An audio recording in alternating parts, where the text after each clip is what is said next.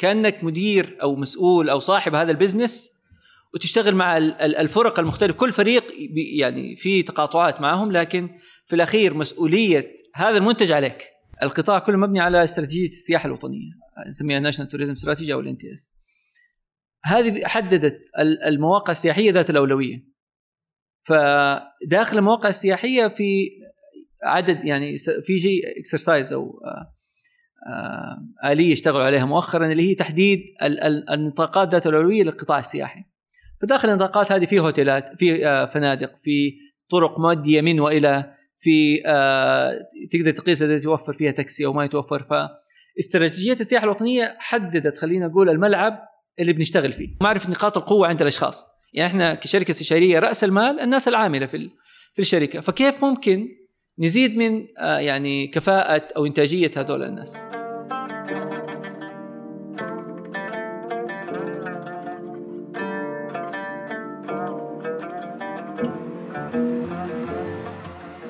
أهلا بكم في حلقة جديدة من بودكاست وينهم الآن مع محدثكم صالح الشبل.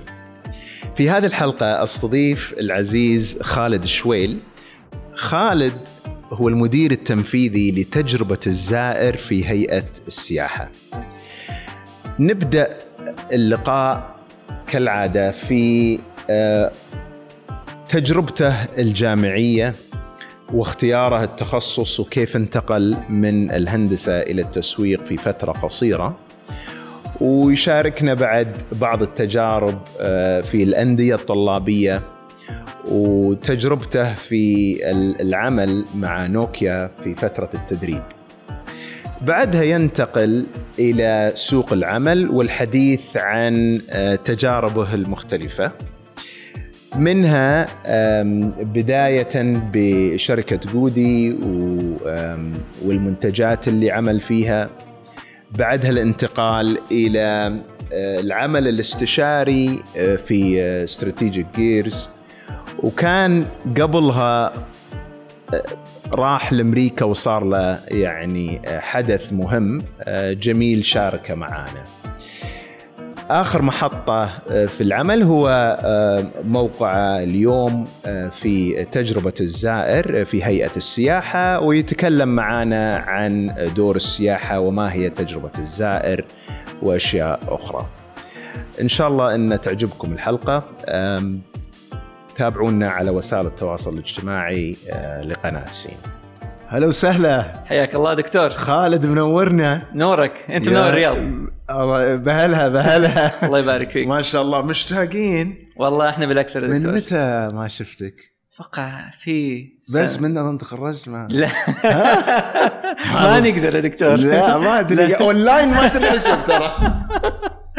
يعني في روح وجاي الشرقية عاد ما نقدر ننقطع عنه اي بس ما إيه؟ يعني التقينا إحنا بعد قد أتوقع التقينا مرة. قابلنا مرة في coffee shop. آه في coffee shop وإن شاء الله إنه ما يكون كافي. جنب إيكيا.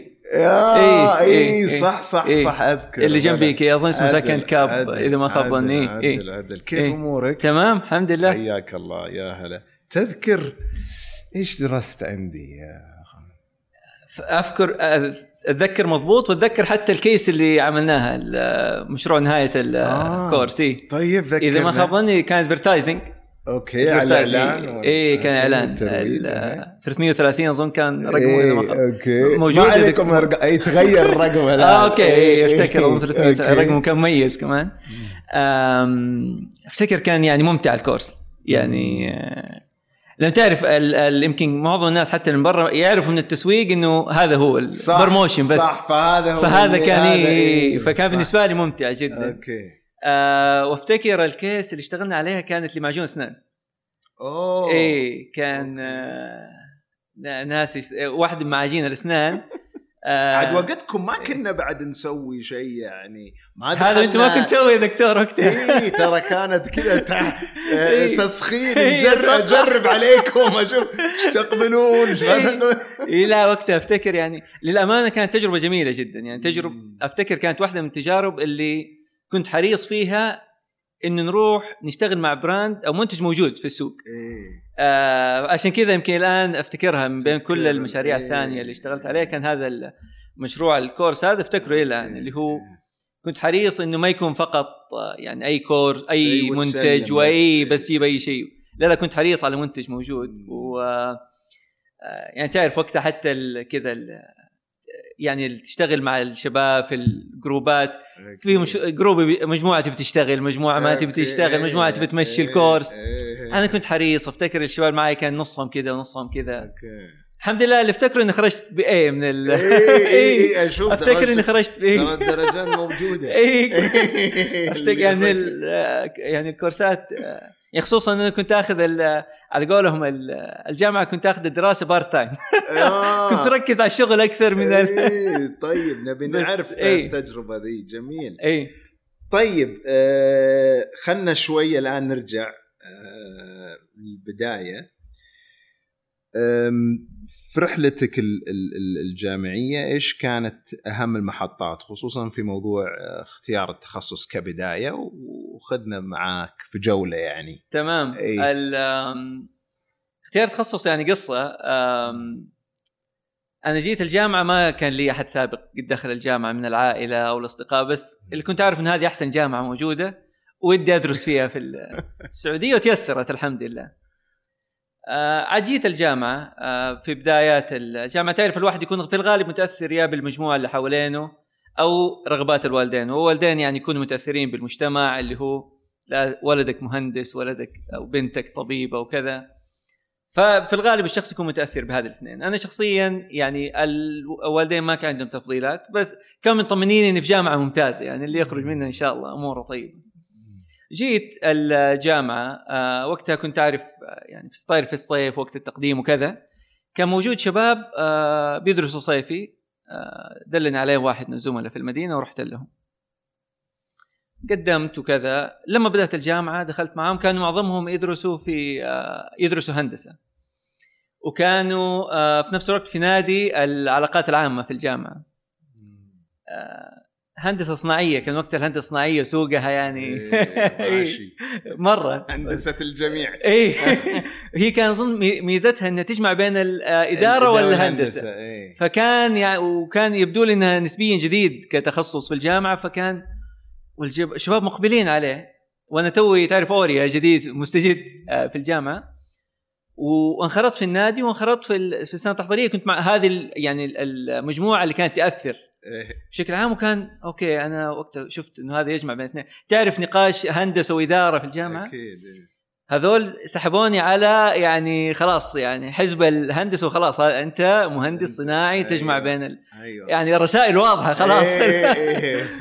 فقلت والله وسنة كاملة التحضيرية وأنا أغني في هندسة ال- هندسة صناعية هي تجمع بين الاثنين خلاص وقتها الجامعة يبدو لي إنه يعني الله يجزاهم خير يعني المسؤولين كان عندهم تنبهوا لسالفة إنه الشباب يعني آه خلينا نقول يعني واحد عمره 18 سنة وتبغى يتخذ قرار إلى حد ما مصيري. فالجامعة يعني جابوا وقتها برنامج اسمه اويسيس إذا ما خاب ظني. آه، تجربة جديدة يعني على الدفعة. فتدخل تجاوب أسئلة وكذا ويطلع لك آه، أجوبة عاد تشوف التخصصات المناسبة. أفتكر وقتها بعد البرنامج هذا الشباب ما كان ما ركزوا كثير على أنت آه، هندسة ولا إدارة ولا كان كثير آه، يعني مركزين على لأن طلعت أشياء غريبة وقتها. آه. إي زراعة أشياء ما هي موجودة في الجامعة. إي زراعة يعني شيء مزارع. يعني بدون ما هو انتقاص من التخصصات الثانية لكن إيه. كانت أشياء ما هي موجودة أو ما ما قد سمعنا عنها في في الجامعة. ما هي دارجة. خلينا فكانت يعني كذا مرت كم أسبوع الشباب يتكلموا عنها. آه، وما يعني ما أضافت قيمة كبيرة لما بعدها وأتوقع كانت تجربة ممتازة يعني كان اجتهاد ممتاز من المسؤولين عن عن ال- هذا الملف في الجامعة. بعدها أفتكر كنت أنا عاد أحضر المحاضرات اللي يسووها الأندية. يجيبوا متحدثين من برا يحدثوك عن التخصص عن انعكاسات التخصص وكذا. وواحد واحد من المرشدين اللي جاء آه الله يجزاه بالخير آه كان يتكلم عن التخصص واختبارات الشخصية. طبعا لها ما لها وعليها ما عليها وهذا ممكن يعني يطول فيها الحديث. لكن يعني خلينا نقول أخذ يعني معي approach إلى حد ما آه يعني علمي إلى حد كبير يساعدني في اختيار التخصص. وكان ممتاز جدا. امانه ك approach آه يعني سلس بيبني على نقاط قوة الشخصية بيساعدني في اختيار التخصص. قال المهم جلست معاه نقاش و back and forth قال لي أنت تسويق. هذه أنا بالنسبة لي صدمة. إيه. أنت الحين صار لي سنة كاملة أقول هندسة صناعية. وكل تعرف يعني أنت تأخذ العلم من اللي في الجبل أو اللي في التخصص. ترجع مع هذا مع الشباب اللي في الأوريا في سنه تحضيريه والديبيت هذا إيه. النقاش هذا يعني ما ما يخلص. نعم. هذا جاء عكس كل سنة كاملة هذا قال لي تسويق. يا ابن قال لي يعني شخصيتك وال يعني قدامي على الأوراق تسويق. هذا استشرت واستخرت وكذا. قال لي قلت طيب ما زلت يعني لسه عمري 19 يعني لسه 18 خلينا نشوف. قلت أنا يعني أنا مقتنع بال بالهندسة و... الله يجيب فيه الخير إن شاء الله. مشيت الأسابيع. يعني كان انتراكشن بسيط كم أسبوع. وجوده في الجامعة وكذا. ومشيت الاوقات وعاد بعدها رحت بدأت خلاص غلقنا السنة التحضيرية بدأت في في الجبل أو اللي هو إحنا نسميه الجبل آه، في الجامعة اللي هو بداية التخصص آه، واول بداية التخصص حضرت عاد أول يوم في في ال term هذاك كان سبت عاد وقتها أول يوم في ال- في التخصص أحضر class calculus auditorium كبير فيه فوق ال 100 طالب عديت ال class هذا. ال class اللي بعده آه، physics يعني أيوه. ما يعني ما الترحيب ما كان بالحفاوة ما- المتوقعة يعني في إيه، إيه. التخصص يعني وكان كذا اللي هو من البداية يعني أقول لهم كله ضرب يعني مع مع إيه. الفيزياء ما كانت في ذاك ال أنا كنت أحب الفيزياء آه. كنت أحب الفيزياء لكن class ال calculus class الفيزياء ما حسيت إنه آه، يعني حيكون في آه، ما حبدع. ما حسيت إني ححصل نفسي في في ال- في المجال هذا إي. آه، يعني يعني مجال خلينا نقول آه، كان حيحدني. والله غلقت اليوم هذاك رجعت طلع لي رجال اللي يقول أنت تسويق. استشرت استخرت سبحان الله قلت تعرف ما أظن حتمشي أموري في. في التخصص هذا. وهذا الرجال قال يعني بأبروتش واضح. يعني أنا كنت متعصب على خلاص اللي هو إيه. على اللي أعرفهم كان تأثيرهم في علي في اختيار التخصص. قلت لكن هذا كان يعني في عنده يعني خطوات ممنهجة ساعدني فيها في اختيار آه، تخصص. رجعت ذاك اليوم نمت صحيت استخرت سألت كلمت الوالدين قلت لهم تراني بحول. قالوا إذا هو قال أنت مرتاح قلت إيه مرتاح. والله وثاني يوم أروح للمسجل. قلت يا ابن حلال أنا كنت هندسة لكن يبدو إنه ما هو ما هو الاختيار الصحيح. وهو طبعا تعرف عندك أسبوع. إيه. يا إيه يا على مشيت. اي ما أدري تغيرت بس إيه. أفتكر كان وقت عندك يعني عندك وقت إذا ما قفلت فيه والوقت هذا يا تغير, فيه يا التخصص تغير فيه الكلاسات يعني اللي هم متقدمين. وكذا يغيروا فيه الكلاسات أو تغير فيه يعني من تغيير الكلاسات هو تغيير التخصص. طبعا لازم تروح تسأل ال- القسم الثاني إنهم يقبلوك هي عرض وطلب في الاخير ما هي كذا الباب مفتوح. رحت لقسم الإدارة قلت لهم تراني كذا وكذا وكذا هذه قصتي وهذا اللي صار معاي. والله جزاهم الله خير رحبوا فيني. قالوا أبد حياك الله يعني طالما إنك في البداية إيه. يعني تغييرك أسهل من لو إنك صح. آه، تقدمت في إيه. التخصص وكذا. وإذا أنت مقتنع قلت أبد أنا مقتنع 100% خلاص. إيه. قالوا أبد حياك الله. والله وأرجع المسجل وغير التخصص. و... يعني كويس في البدايات اللي هي ال- المواد العامة وسهل التسجيل فيها يعني إلى حد كبير. سجلت المواد العامة غيرت التخصص. عاد بدأ الأسبوع أقول لهم دائما بدأ الأسبوع أنا هندسة فيعني جمعت بين الهندسة والإدارة اللي هو أنا كنت أبغى إيه، في أسبوع وانتهى الأسبوع وأنا مسوق سبحان الله. وفي. بدات في تخصص التسويق. وأعتقد إنه قرار ما ندمت عليه الحمد لله. إيه، بفضل شاء الله. واستمريت. طبعاً. واستمريت في إيه. التسويق إلى التخرج وإلى بعد العمل. يعني كنت من المحظوظين. تعرف يعني. كثير ناس تخرجوا. يعني أنا لما تخرجت آه، تسويق أول وظيفة لي كنت أنا مسوق وجنبي مهندس. في نفس قبل لا نجي قبل لا نجي الطاولة. لل- بس للعمل إيه. بس جايين للعمل. اي آه، آه، فأثناء ال- ال- الجامعة أي محطات أخرى كانت مهمة بالنسبة لك خير نعم أمانة شوف جامعة البترول أنا ممتن لتجربتي فيها. مم. آه تحديدا الجانب الغير أكاديمي. يعني جانب أكاديمي اضاف لي كثير. بس آه آه، أنا مؤمن إنه اللي يبني شخصية الطالب أو شخصية الخريج هو الجانب الغير أكاديمي. وجامعة البترول كانت متميزة.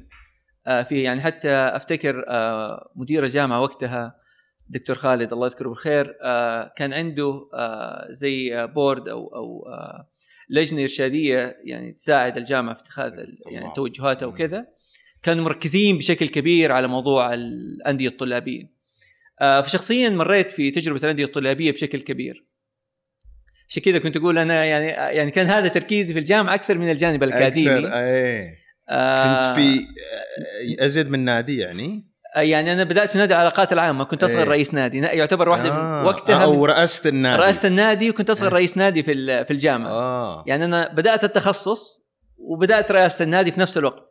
اللي هو بعد التحضيريه كيف مباشرة. يعني قدرت كذا ترأس وأنت يعني أنا مثلا كنت مركز في ال- يعني في الاعمال الطلابية أكثر. يعني حتى لدرجه عدت ترم في ال- في السنة التحضيريه آه. آه، يعني لعدة أسباب عدت ترم كان أحد منها إني تركيزي على النواه الطلابية يعني حتى لما لاحظت كذا هدأت هديت شوية على على النادي بس خليني أتجاوز هذه المرحلة لا، لأنه لا. تعرف السنة التحضيرية إذا ما تجاوزتها فأنت. برا الجامعة وقلت كانت من سؤالك غريبة لأن عادة ال- الأوريا ما ما يمدي يدخل أصلا ال- يمكن الآن بس ما أدري أنا. وقتها من هذيك إيه، الأيام وأنا عاد إيه، منخرط عادي، في, في النادي يعني إيه. في. والنادي كان فيه. أكثر من لجنة دخلت في كل اللجان ما شاء الله كنت يعني كان بالنسبة لي النادي حصلت شغل صار إيه،. الجامعة إيه. لا نوادي ها إيه ف أول ما دخلت التخصص صرت رئيس النادي آه كانت. تجربة جميلة جدا للأمانة. آه يعني كرئاسة النادي في هذا العمر الصغير النادي آه وقتها يسجلوا فيه تقريبا قرابة ال 200 300 شخص ال ال النشيطين فيه أقل بس يعني انت اليوم آه مسجلين عندك 300 كان كيف ممكن تفعل هذول الأشخاص إيه، الموجودين. عندك كيف ممكن تحفزهم يعني أفتكر حتى وقتها اشتغلنا على سيستم كامل أو نظام كامل على نظام التقييم اللي كان فيه آه النوادي كان آه النوادي المتميزة تكافئها الجامعة نهاية السنة إيه، كمحفز إيه. كانت هذه برضو من الأشياء الجميلة في. آه في الجامعة فكيف نش- نشتغل على المحفز هذا حتى نشغل الشباب اللي ما يشتغلوا؟ إيه. لأنه شغل النادي كان يعني في اوبريشن أو في له يعني عملياتي أو بشكل كبير. تبغى الشباب يجوا تبغاهم آه، يستقبلوا مدارس كنا نستقبل مدارس نعرفهم بالجامعة. نشتغل على تنظيم يوم المهنة آه، اللي هو ال- اليوم اللي تيجي فيه شركات تعرض وظائف الشباب يقدموا عليها. نسق محاضرات. فكان في آه، يعني اكتيفيتيز أو أنشطة كثير. الله. وتب... وما تقدر تشتغل على 20 30 شخص فقط تحتاج آه، عدد كبير من الطلاب فاشتغلنا على هذه آه وقتها لما الجامعة يعني بدأت تتوسع في النوادي بدأت جا... نادي ال- آه، نادي الغوص الغوص. بحكم آه. الشرقيه جنبنا البحر. البحر وكذا ما هو أحسن بحر تغوص فيه لكن يعني يعني كان خلينا نقول منفذ جميل لل- للشباب لإخراج الطاقات وأنا أشوف إنه يعني هذا اللي تميز فيه الجامعة اللي هو آه تعطيك الفرصة إنك تجرب آه بشكل كبير غير النوادي آه اشتغلت في يعني وح- وحدة العمل التطوعي بدايات إيه. أول يوم عمل تطوعي يعني اشتغلت فيه من الفريق ال- اللي كان مؤسس لوحدة عمل تطوعي. وأنجزنا أول يوم عمل تطوعي كانت تجربة جميلة. جدا أكثر من ألف طالب طلعوا في أو قرابه ألف ساعة ما يحضرني الرقم بالضبط هذيك الفترة فكان. يعني إيه. إنجاز كبير وأتوقع إنه إلى الآن ما زال موجود إذا ما خاب ظني بالإضافة آه، كنت شغال كممثل لشركة يونيليفر آه، في الجامعة آه. أساعدهم على شغلتين الأولى إذا عندهم أي انشطه داخل الجامعة ودهم يشتغلوا فيها كيف آه. حصلتها صرت آه. ممثل لهم؟ هذه كانت شركة يونيليفر يجوا عن طريق يوم المهنة. وكان الشخص اللي ماسكهم في نادي العلاقات العامة فهذه عن طريق إيه، سبحان الله العلاقات عن طريق إيه، العلاقات إيه، يعني إيه. مؤمن إنها تفيد كثير وتفتح وبعد فضل الله العلاقات هذه اي فتح. باب كبير جدا إيه، يعني إيه. افادني بشكل آه يعني ما ما أتصور وبعد فضل الله طبعا كان له فضل علي كثير جدا. العمل الجانبي هذا اللي هو في إيه. النادي أو, أو beyond جميل أو يعني خلف خلاف النادي آه فيونيليفر كنت معاهم في ال- يعني مثلت في كنت أمثلهم اللي هو كنت أستقطب لهم الطلاب والمواهب في في الجامعة المتميزين سواء هندسة أو إدارة ما كان يفرق يعني المتميزين كنا نجيبهم آه، سواء لل co-op أو التدريب أو لما بعد التدريب لوظيفة ال full time أيضا ساعدهم في يوم المهنة التنسيقات قبل ما يجوا اليوم المهنة وكذا فكانت هذه تجربة جميلة أيضا.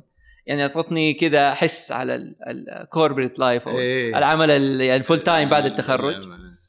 آه، أيضا آه، من الاشياء اللي كنت شغال عليها وكانت ممتعة آه، شركة آه، اللي هي ال- آه، يسموها شركات الترويج وال promotion لل آه، لل- للشركات اشتغلنا مع يونيليفر يعني وقتها ومع بنك الأهلي مع كوكاكولا مع أكثر من شركة اشتغلنا معاها.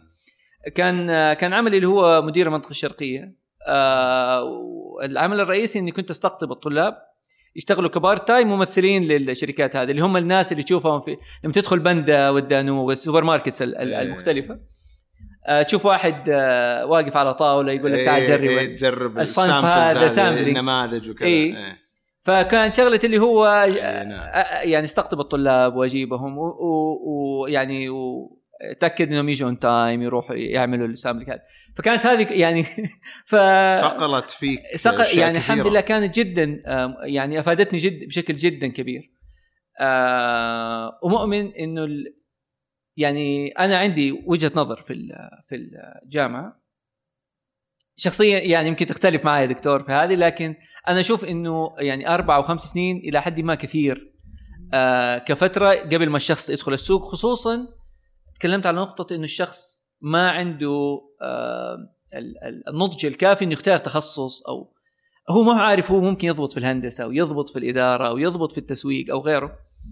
آه خصوصا في إنه في الدراسة هذه المشهورة إنه 80% بيغيروا تخصصاتهم بعد أربع إيه، سنين. لا أنا بروح أصلا كنت أستشهد أنا بهالاشياء إيه، ف- فانا ماني اي فأنا بالنسبة لي إنه خمس سنين كانت كثير.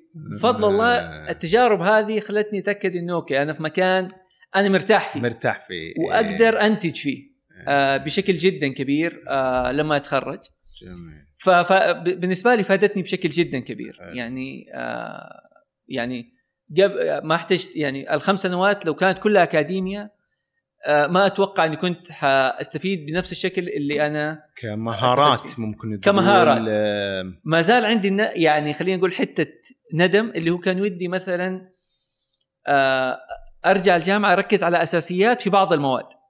في المالية مثلا في الاقتصاد design thinking وقت يمكن ما كان في design thinking بشكل كبير. يعني هذه في في مواد يعني تعتبر أساسيات للشخص بغض النظر عن هو كان يدرس تسويق أو خلافه. كان ودي يعني ما زال كان ودي أخذ أرجع آخذ الجانب الأكاديمي في الأساسيات في أساسيات هذه ال- ال- المواد.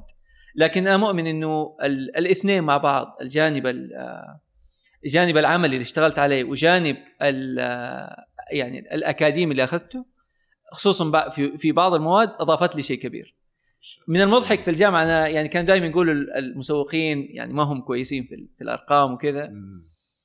أفتكر أظن ال A plus الوحيد اللي عندي في ال في ال في بالترانسكريبت الترانسكريبت درجة. آه، في مادة المحاسبة. لا. اي اللي هو يعني أنا أنا مستغرب من نفسي الآن. أنت عندك عندي جبت A اظن إيه يعني عندي كم A بس ال A plus يعني اللي موجود اللي افتكرها مضبوط كانت ماده المحاسبه فبالنسبة لي يعني الحمد لله يعني كسرت القاعدة. كسرت إيه. القاعدة طيب. آه فكانت ممتاز. يعني هذه التجارب كلها قادتني يعني خصوصا انخراطي مع ال- النادي في يوم المهنة كنت أشوف شركات. إيه. كنت أشوف اللي هو تشوف دائما مسوقين تح- تحديدا. تكلموا عن بي ان جي ويونيليفر كانت هذه ال- إيه. المدارس آه المدارس، اللي موجودة في صح. ال- في التسويق. آه فكنت أشوفها كثير. كان يجي بعض الأحيان بعض البنوك. آه لكن كانت هذه الشركتين هي تقريبا مدرسة. كنت أشوفهم. فانخراطي في يوم المهنة كان يصير كل ترم. تشوف الشركات تعرف هذول إيش يسووا. تبني علاقات مع. مسؤولين التوظيف وكذا. آه وحتى بسبب بس- لأنه كنا من المنظمين فتعرف مين الشركات اللي جاية قبل ما تجي. فالترم اللي قبل ما أطلع فيه co-op كان وقتها جاية شركة نوكيا أيوه طبعا نوكيا وقت ما يمكن في ناس ما يعرفوا يعني تيزول تختفي. نوكيا قبل ما قبل ما قبل تختفي. الطيحة إي نوكيا اللي كانت إيه. ابل دحين تقريباً تتكلم. صح كانت نوكيا اللي هو كان عندها الحصة السوقية الأكبر في إيه. السوق آه يعني كان وقتها توهم يلا ها. إيه. ابل بيقولوا بسم الله. إيه. بلاك بيري كانوا داخلين في السوق بشكل جدا يعني آه. كبير مع خدمة ال BBM أو BlackBerry Messenger. كانوا مكتسحين السوق آه، بشكل جدا كبير. فنوكيا كانت وقتها اللي هو في الرمق الأخير. يعني كانوا عندهم حصة سوقية الكبرى لكن كانوا في الرمق الأخير وكانوا توهم داخلين السوق السعودي. كان السوق السعودي يمثل لهم أحد أكبر الأسواق في في المنطقة في على مستوى العالم. لكن ما كان ما كان لهم تواجد كمكتب إقليمي في في المنطقة. فجو في ال- وقتها على السوق السعودي آه ومن ضمن توسعهم جو الجامعة بيوظفوا كو أبس. إيه. آه كان عندهم عدد من المشاريع بيشتغلوا عليها. وجو الجامعة لتوظيف الكو أب كتجربة للتوسع في السوق. فرحت لهم. رحت لهم. أوكي. آه وقبلوك و... قبلوني وت- يعني أوكي. سبحان الله على إني وقتها يعني كنت آه، يعني يساعد Lever كذا لكن كنت أبحث عن كل واحد بطبيعة الحال يبحث عن أفضل فرصة. إيه. بالنسبة لي كانت هذه فرصة يعني آه، نادرة خلينا نقول إيه. مو دائما تشوف شركات التقنية كانت آه، صحيح. في وقتها متواجدة في ال- في السوق. فكانت بالنسبة لي. شركة تقنية موجودة وتجربة في التس... إيه. ويبغوا يبحثوا عن مسوقين جميل. قلت تعال. بس رحت. إيه. آه كانت تجربة جدا جميلة. يعني ال- العادة الناس تنظر للكابل إيش عملت عندهم؟ آه اشتغلت وقتها. كانت تجربة رائعة جدا للأمانة. مم. آه اشتغلت بشكل مختصر على إطلاق يعني آخر فلاج شيب موبايل أو آخر آه. جوال مميز موجود عندهم. تعرف ال- ال- أي الشركات جوال؟ آه كان اسمه ان 8 ان اي ان 8 آم، يمكن ما حد يعرف ولا يفتكره دحين. آه وكانت هذه أحد إشكاليات آه، نوكيا إنه كان معتمد ان 8 على نظام نوكيا. إيه. آه ما كان له أندرويد ولا نظام أبل. أفتكر وقتها حضرت class MIS أو ال information system أو آه إيه. اللي هي آه، ناسي بالعربي ال- آه، تقنيات ال- ال- الحوسبة أو التقنيات المتقدمة. كان وقتها الدكتور يشرح لنا أو المحاضر إنه عن أبل أفتكر وقت 2006 آه، أو 2007 كان محاضر وقتها يقول إنه في يعني هذه هذا قطاع التقنية وهذه الشركات المتواجدة كانت نوكيا طبعا الحصه الأكبر وأبل كان لسه 1% وكذا.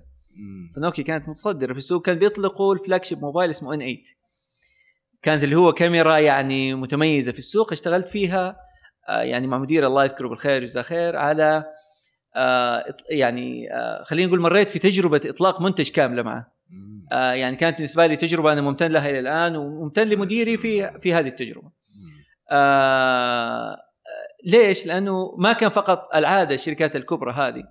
آلية العمل عندهم يدوك يقول لك هذا المنتج وهذه الحملة التسويقية لها إيه. بس سوي لها شوية ترجمة وكذا وأطلقها. وخلاص.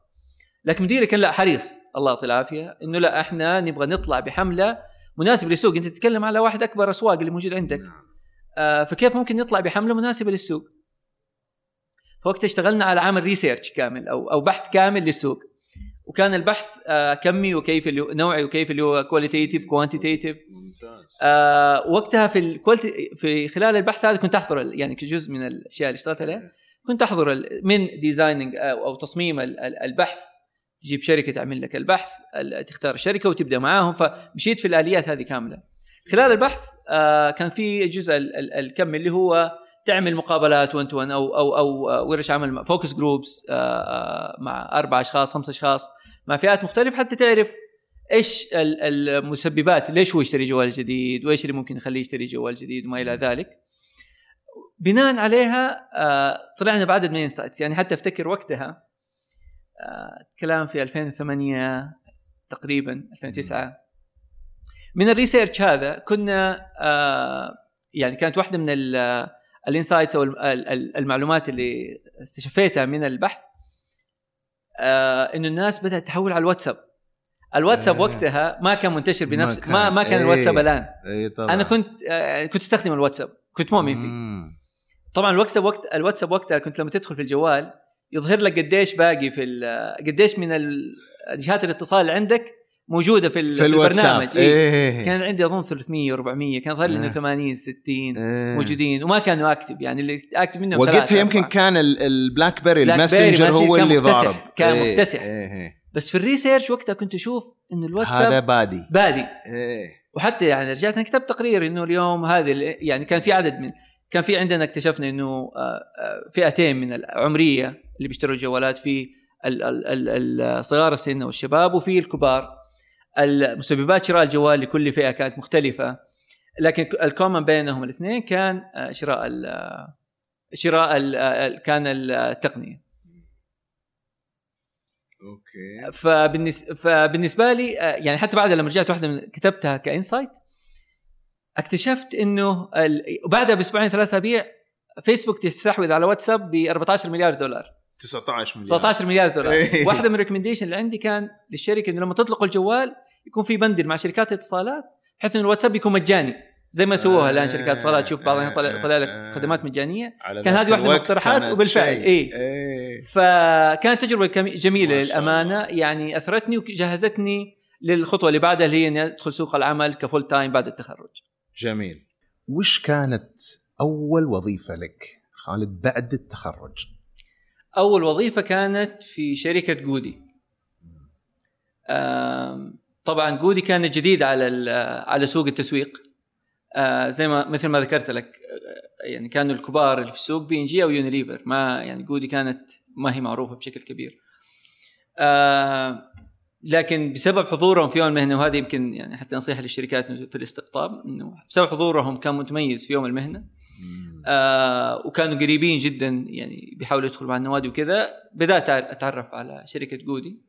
من ناحيه من ناحية ثانية آه عرفتهم مش يعني أشخاص كانوا يزوروا انتقلوا من عدة شركات وانتقلوا إلى جودي في ال في ال خلال هذه الفترة.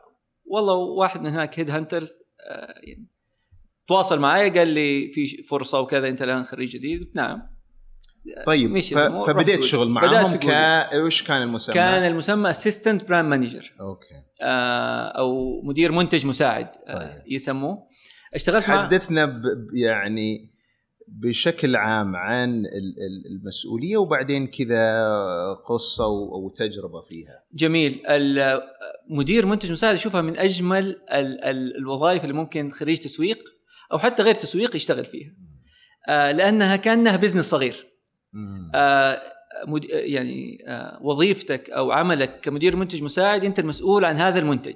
جميل. آه، مسؤول عن الترويج له أو التسويق له مسؤول عن أرباح هذا المنتج مسؤول عن تواجد المنتج في السوق في البقالات الكبيرة والصغيرة وما إلى ذلك مسؤول عن تتأكد إنه المنتج آه، اللي هم يسموه آه، يعني ال supply chain وكذا وتوفره وتوزيعه ف آه، تشتغل مع فريق المبيعات. فأنت كأنك مدير أو مسؤول أو صاحب هذا ال business وتشتغل مع ال- ال- الفرق المختلفة كل فريق يعني في تقاطعات معهم لكن في الأخير مسؤولية هذا المنتج عليك. فكانت تجربة جميلة جدا آه، آه، خصوصا لخريج تسويق أو بشكل عام لأنه يعني آه، هذا اللي كنت أقول لك إنه أنا مسوق ومهندس وبنشتغل في نفس هذه ال- ال- الوظيفة فكانت بالنسبة لي تجربة جميلة جدا من هذه الناحية. آه، اشتغلت في جودي في two assignments أو في يعني خلينا نقول مهمتين. المهمة الأولى كانت آه، على ال- المنكهات يسموها وال condiments كانت المايونيز كان أكبر شيء فيها. آه، لمدة سنتين تقريبا. كانت تجربة مختلفة آه، وقت ما كنت شغال في هذه ال- ال- المهمة. لأنه لأنه ال ال كانت جودي ال market leader وكان تحدي وقتها أنت مع شركة market leader إنك كيف تثبت أو ك اللي هو ال- الشركة اللي عندها الحصة الأكبر في السوق. فأنت كان تحدي وقتها كيف تثبت حصتك السوقية هذه وتركز على أمور مثل زيادة الربحية زيادة التوزيع تأمين الحصة السوقية. فالتحدي فيها كان مختلف.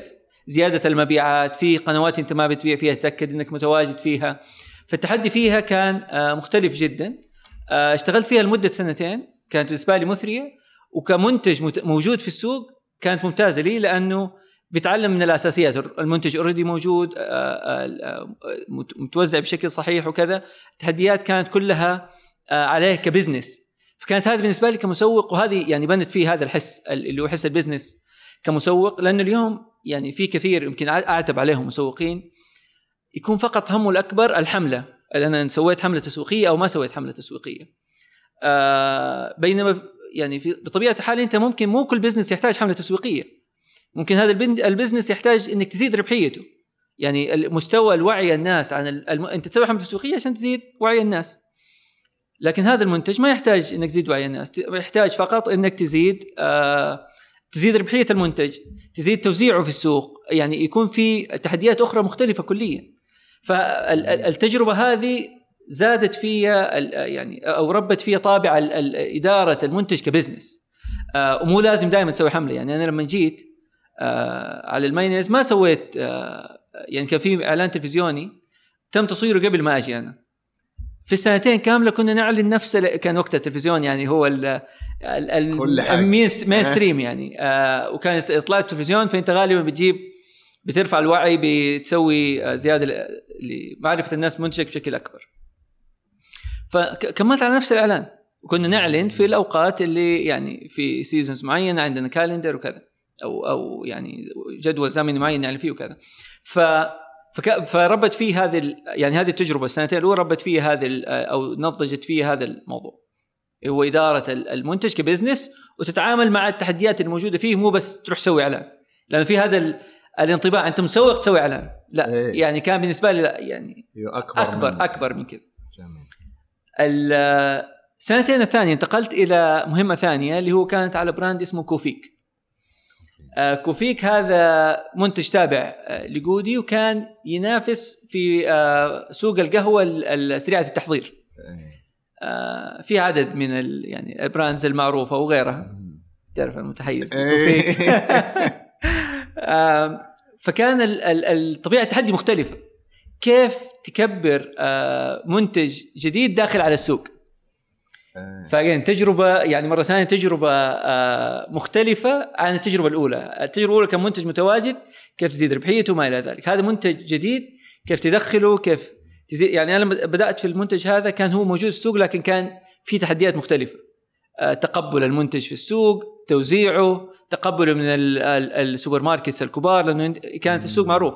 في طيب إيش عملتوا في إنكم كان غي... كان هل هل كان في صورة ذهنية تغيرت؟ كان في... كان في صورة ذهنية كان المنتج هذا موجود ك يعني في بداياته ك me-too brand اللي هو نسكافيه وهو موجود جنبه. على ال shelf أنت ممكن تغلط وتأخذه. okay. آه. ف... فكان هذه يعني وهي يعني استراتيجية متبعة وتمشي مع كثير براندز أو كثير منتجات يعني ما هي غلط يعني آه، كل سوق له يعني مداخله. لكن بعد سنتين المنتج له في السوق ما مشيت هذه الاستراتيجية. جينا يعني جيت مع الفريق اللي شغالين على المنتج آه، واشتغلنا على كيف ممكن آه، نعيد إطلاق هذا المنتج بطريقة مختلفة. وقتها عملنا research وال research كان على يعني واجهتين. الأولى كنا نشوف ال business إيش يعني business القهوة سريعة التحضير هذا إيش يتكون منه؟ طبعا الكلام ذا صار له 8 10 سنين يعني يعني ال يعني كثير من البيانات وال, وال يعني حقائق اختلفت لكن على هذيك الوقت أو هذاك الوقت كان كان أكبر كان سوق الكبير اللي هو للعلب القهوة العلب هذه اللي تفتح وتحط منها. لكن وقتها كان يظهر انه في ترند على القهوات اللي هي ال mix ثلاثة في واحد كابتشينو وغيرها. آه بالإضافة كان وقتها طالع هبة القهوة المختصة الناس تحضر تروح الكافيهات الكبيرة وهذه فكان طالع يعني خلاص الناس آه، بتغير في التوجه حقه وكان واضح لنا من البيانات هذه. فهذه نقطة. النقطة الثانية اللي هو على طبيعة المستخدمين. أن القهوة فيها شيء اسمه acquired taste إنه أنا متعود على منتج معين. plus كان ال انت اليوم يعني إحنا كنا مستهدفين اللي هم الجيل الجديد. تحديدا البنات من عمر 18 24 هذول غالبا بيتأثروا بوالدتهم آه، في اختيار منتج أو بالموجود في البيت. أنا اليوم موجود في البيت آه، شاهي ألف أستخدم شاي ألف. قهوة باء أستخدم قهوة وهكذا. والأصدقاء؟ آه إلى حد ما الأصدقاء بس في البيت الاستخدام كان علي موجود. فقلنا هذول صعب تروح تتكلم مع الوالد يعني اللي هي الوالدة اللي بنت تيست معين أو أو طعم معين وتغير. فرحنا لهم مباشرة. آه وكانت الحملة التسويقية إنه وكان في insight البنات تحديدا بالنسبة لهم شرب القهوة يعتبر كأنه جراجويشن أنا تخرجت من إن أنا صغير الآن أنا نضجت. آه. فأنا تخرجت مدرسة الشاهي صرت أشرب قهوة. فهي علامة نضج إن أنا وأحط الكوب واصور اي فانا أنا أنا ولو ذاك الوقت كانت كان في اي كوب ستار okay. معروف إيه، هذا اي okay اي هذه هذا هذه. هذا إيه، الكوب الأخضر حتى لو جوت موية بس لازم يكون موجود فكانت في علامة هذه اللي هي أنا فلعبنا على هذه على هذه النقطة اللي هو صرنا نتكلم معهم مباشرة اللي هو okay يعني كان حتى وقتها ال- الحملة الإعلانية كانت آه، غيري. آه. كانت من باب كان فيها direct message و subliminal message إيه حلوة ذي. ال direct اللي هو كنا نقول غيري عالمك غيري آه، آه، أحلامك غي... كذا. ف subliminally انت بتقول غيري القهوة اللي تستخدميها غيري ال يعني بتروح هناك. فكانت هذه ال- ال- ال message يعني آه، فيها شك... جاي بشكل مباشر وغير مباشر إيه. طبعا again أنا أتكلم اليوم أتكلم كمسوق ممكن مسوق على طول يروح يسوي حملة بشكل طبيعي لكن إحنا بنيناها على الاثنين البيانات اللي ذكرتها في الأول أيوه. إنه في ال- والأبحاث التسويقية. تدلكم على سلوك المستهلك اللي يا ممكن سلام. نستخدمها في بناء هذه الحملة 100% بالضبط. دكتور فاللي أخذناه إنه البزنس بيقول كذا احتياجات المستخدم بتقول كذا دمجنا الاثنين مع بعض في حملة. وقتها عاد أطلقت المنتج آه وبفضل الله طبعا بعد إطلاق طبعا اشتغلنا كثير على تطوير المنتج نفسه آه آه كمنتج كطعم وسوينا له testing كثير مع المستخدمين إلى ما وصلنا لفورميلا ممتازة. آه اشتغلنا على ال- ال packaging أو التغليف الخارجي. كيف شكله في السوق مقارنة بغيره.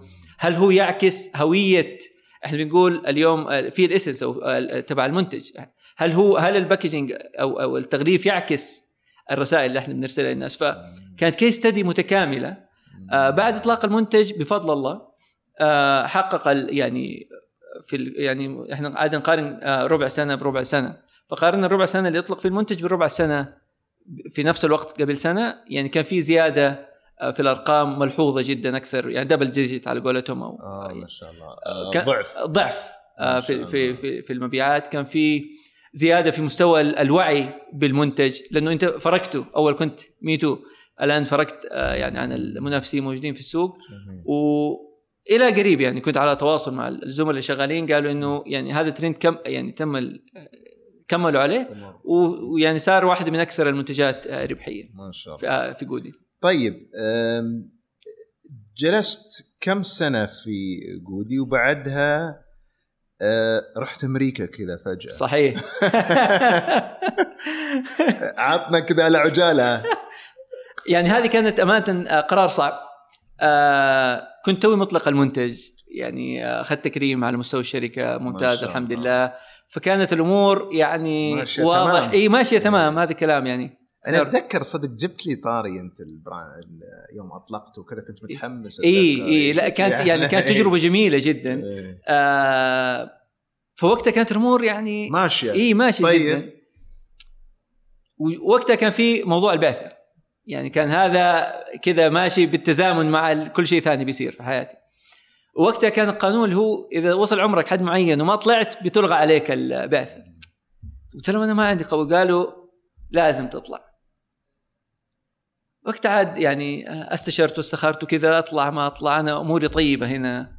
آه يعني ما كان واضح لي بشكل كبير. إلى ما تكلمت مع صديق الله يذكره بالخير. آه وقال لي على مبدأ يعني الآن حتى أستخدمه في بعض القرارات اللي هو مبدأ الندم أو الريجريت. إيه. قال لي لما يكون عمرك 60 أو 70 أو 80 اذا الله ما في عمرك. what would you regret more إيش راح تندم عليه أكثر آه هل لو طلعت هذه السنة سنتين برا قال لي أنت قد طلعت قبل كذا قلت لا إيه. قال هل حتندم على هذه ولا حتندم أكثر إنك يعني اشتغلت لك سنتين زيادة. قلت يعني شخصيا لا حندم على إني ما يعني أنا ما طلعت برا يعني ما. خضت تجربة الابتعاث هذه وكذا كذا. إيه. قلت حندم إني ما خضت هذه التجربة آه. وبالفعل يعني وقتها وضحت الأمور صار أسهل إلى حد ما القرار. في ذهني واتخذت هذا القرار. يعني كان موقف صعب لكن هذه سهل علي كثير هذا المبدأ في التفكير. وأستشرت واستخرت سبحان الله وقررت إني أطلع أمريكا. وكانت تجربة جميلة يعني بفضل الله.